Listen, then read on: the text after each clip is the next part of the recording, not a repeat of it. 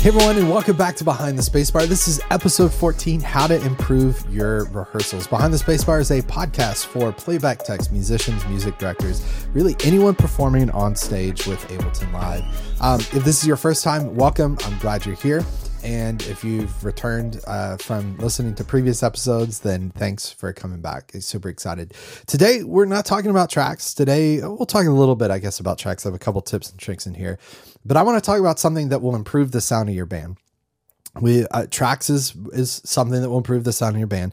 Playing to a click or with a click will improve the sound of your band. But I want to talk about something that will improve the the sound of your performance. Um, that will make everyone feel better with uh, uh, performing on stage. Uh, if you're doing this in a church context as a worship leader, this will give you more freedom on stage. You'll you'll um, feel like you could focus on leading worship, uh, and that is having a better rehearsal. So today, I just want to share kind of rapid fire some um, uh, tips and tricks that I have that will improve your rehearsal. And this applies whether you're a garage band, whether you're a band that's uh, going to go do pre production before you head out on tour, uh, or if you're a worship leader that does this every single week, week in and week out.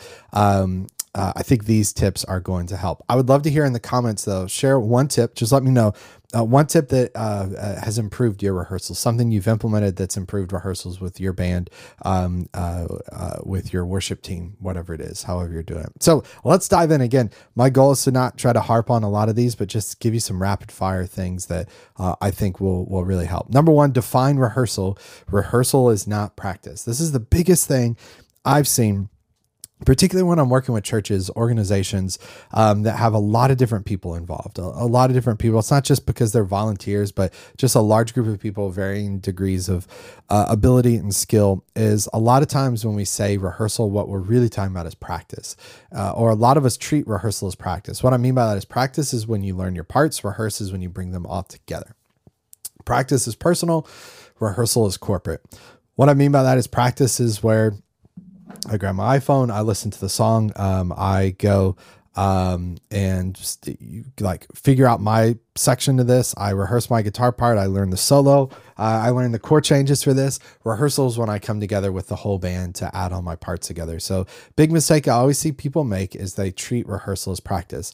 The absolute worst thing you can do, um, and but this is going to get me into step two, is to show up to rehearsal and go, "Great, we're going to do a new song. Let's try this." Now um, I see a lot of worship leaders do that, but I definitely see bands that I've been in that are just kind of more informal, hang out, let's like play some music, let's have a good time kind of thing. Um, that tends to be a situation scenario where it's like, let's show up and let's learn it. Step two, I would encourage you is get everyone content beforehand. Let's say uh, we're in a band, we we rehearse in my garage. We're literally a garage band in all sense of the word, um, uh, of the term typically it's like we're hanging out, having a good time. I get that. It's fun. You're with your buddies. But instead of showing up and learning a song, go, hey, what do you guys think about learning this song? Uh, we've got a show coming up in a couple weeks get people the MP3 if it's a brand new song that you've written, get them the demo of it. Um, I always say, like, let's talk about the lowest, least common denominator here. You just you're a songwriter, you're the the, the front person of the band. You just wrote a song. Um, literally grab your iPhone and record a demo. You know, if you can't um, be bothered to set a mic up and plug into Ableton Live into your interface, use Ableton Live, that's fine. Least common denominator, just give me a version of the song to hear beforehand. Maybe give me some thoughts on, oh, it'd be cool to have a guitar solo here to do this, that sort of thing. But get people content beforehand so that, again, respecting what we said at first, we don't turn rehearsal into practice. Let's keep practice personal. Let's learn our parts. Let's bring everything together for rehearsal as a corporate thing altogether. Okay. Uh, number three, use rehearsal as a way to bring the parts together. We already talked about this. Uh, um, close your eyes for a second. Imagine this with me. I think of an orchestra. An orchestra would be highly dysfunctional if everyone just came in and played what they wanted to.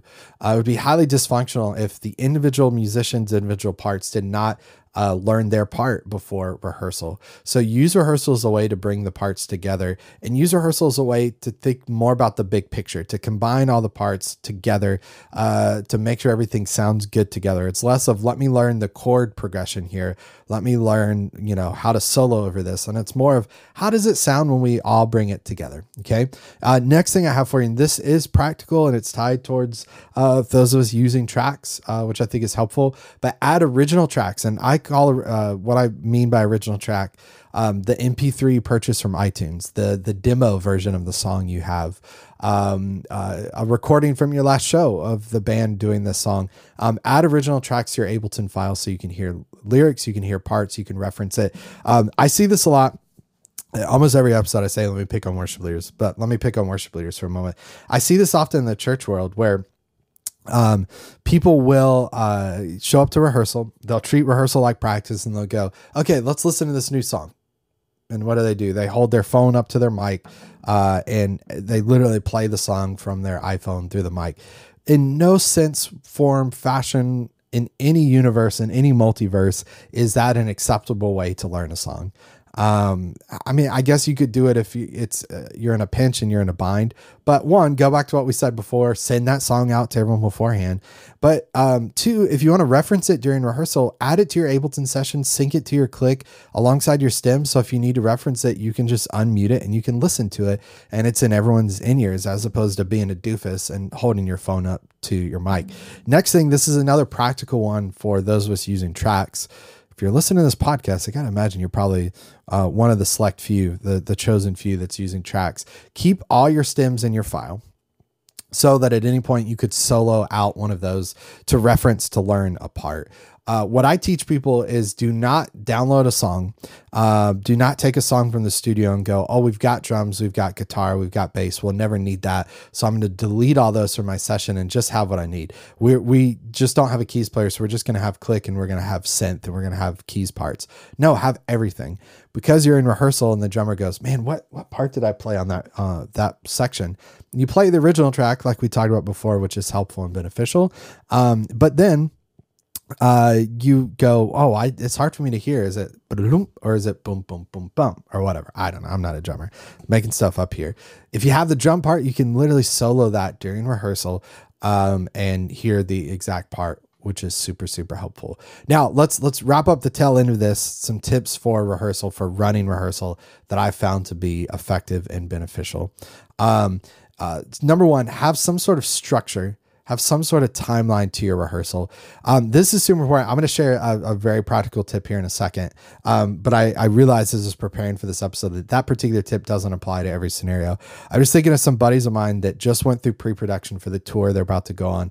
Uh, and they rehearsed for two or three days in Nashville before they hit the road. Thinking of my buddy David, who's about to head out on a tour think in April, end of April, and they're going to head into pre production. Have some sort of structure, some sort of timeline so that people see the end, the end in mind, right? Uh, if you're doing a three days of rehearsal, just three days of monotonous running on and on and on of rehearsal isn't going to help, isn't going to work. But, you know, send a, a, a, a schedule out to everyone now, if you've got a tour manager, production manager, they're probably going to do this. But again, I, I don't know what scale, what stage, wh- where you are in this timeline, whether you're the person in charge, you're production person, you're playback person, you're the worship leader, whatever you are, whatever role you are. If you have a part in that and you can help with it, then yeah, make it easy for everyone and and send out some sort of structure and go, okay, today we're going to run each individual song and then we're going to bring all the parts together uh, and uh, and then we'll rehearse the set and we'll work on our transitions. Uh, i didn't plan on doing this but even as i say that reminds me of in that context in longer rehearsals i've had um, this has been something that's been really beneficial.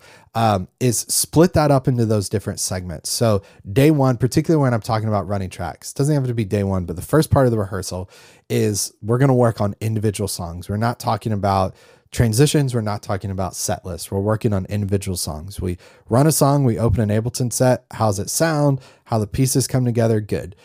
Again, depending on the scale, the scope of things you're at, uh, if you're working with professional musicians that do this full time, there's going to be very few songs that you really have to like teach someone their part or clarify a part, but it's an opportunity to do something unique.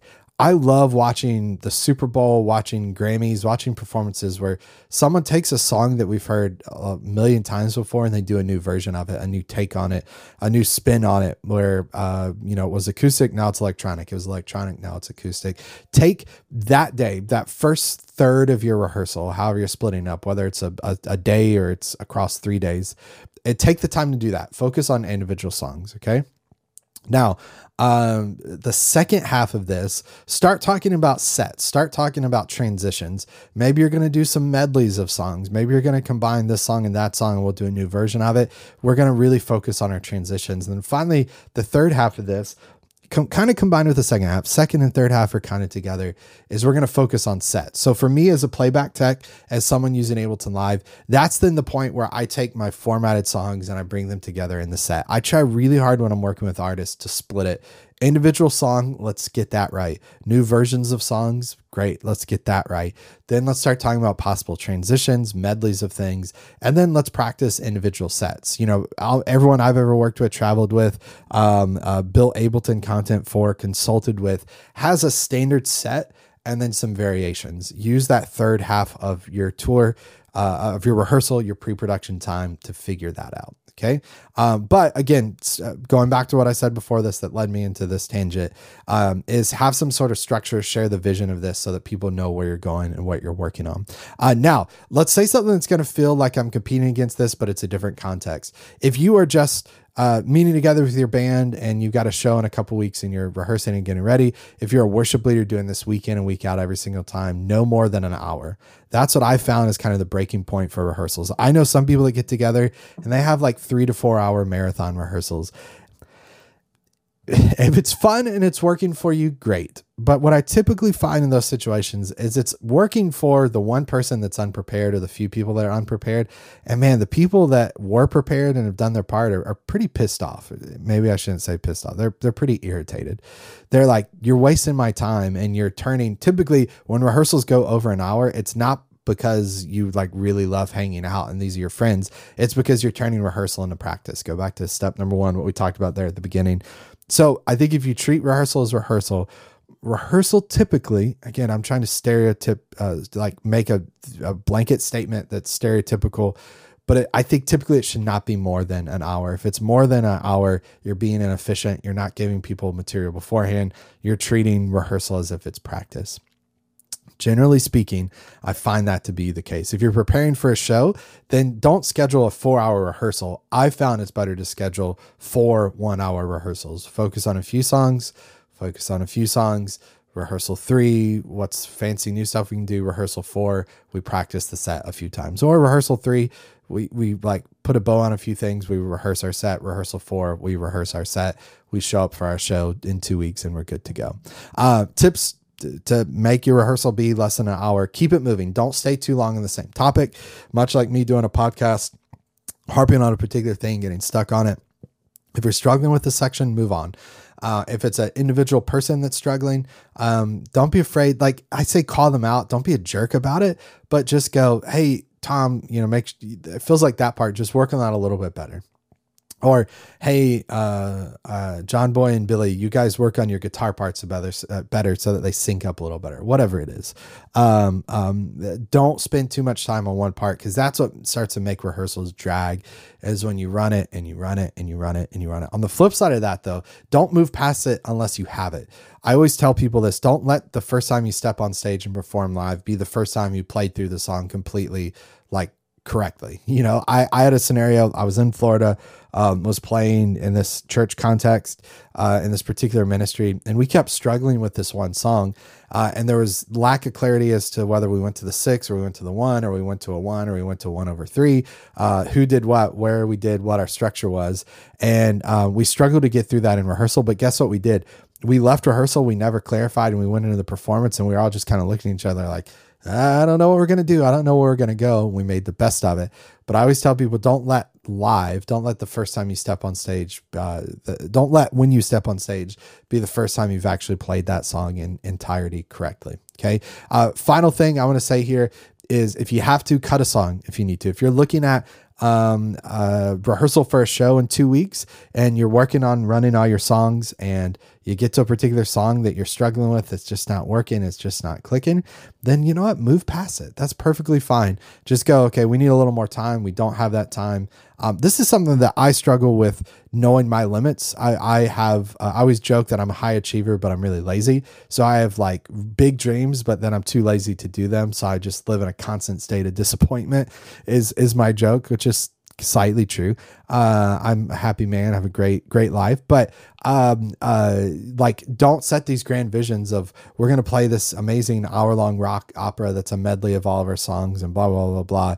If it's ain't, if it ain't working and you have a show in two weeks, don't kill yourself unless like this is your showcase this is your chance to make it big to quit the job at the kmart and move out of the basement um, unless it's like a, your big moment then just go we bit off more than we could chew um, uh, as my dad used to say growing up in north carolina your eyes were bigger than your belly hole which means you ordered more food than you could eat that's a weird saying but i, I think it makes sense i think you get it um, but think about it if you've tried to go too big scale it down and just go we're going to cut this song um, we're not going to do it this week. We'll come back to another week. Um, now, if you're listening to this as someone who's using tracks, wants to use tracks, you want a little bit of extra help in that process. Uh, here's a great tip I have for you. Head to fromstudiostage.com slash free. I've got hundreds of dollars worth of free resources that you can download for free just by sharing your name and email. Everything from click tracks to a tracks template to guide cue files to timecode files to control uh, and trigger automation elements. So if you're listening to this, and I imagine you are, if you're listening to a podcast called Behind the Spacebar, if you're listening to this as someone interested in Ableton, then head to fromstudiostage.com slash free. Check out those free resources. And if you enjoyed this content, I release a new episode every single Monday, but even better than that, I release a new podcast and or tutorial every single day, 10 a.m. Central here on, on YouTube. So if you're listening on Apple Podcasts, podcast, click the link to head over to YouTube uh, and do do me a favor, two favors actually, two things that are going to help and benefit you. Hit subscribe, and then two, hit the bell icon so you're notified whenever I post new content. You can join in on the uh, the premiere, chat with people, like-minded people watching it all over the world. Um, and, and two, you're notified when the piece of content comes out. If you like it, you can click through and watch it. If you don't like it, then you can move on to the next one. Uh, but with that, I will see you all next week. Thanks so much for joining me and hanging out. We'll see you next week. Take care, everybody. Have a great week and bye.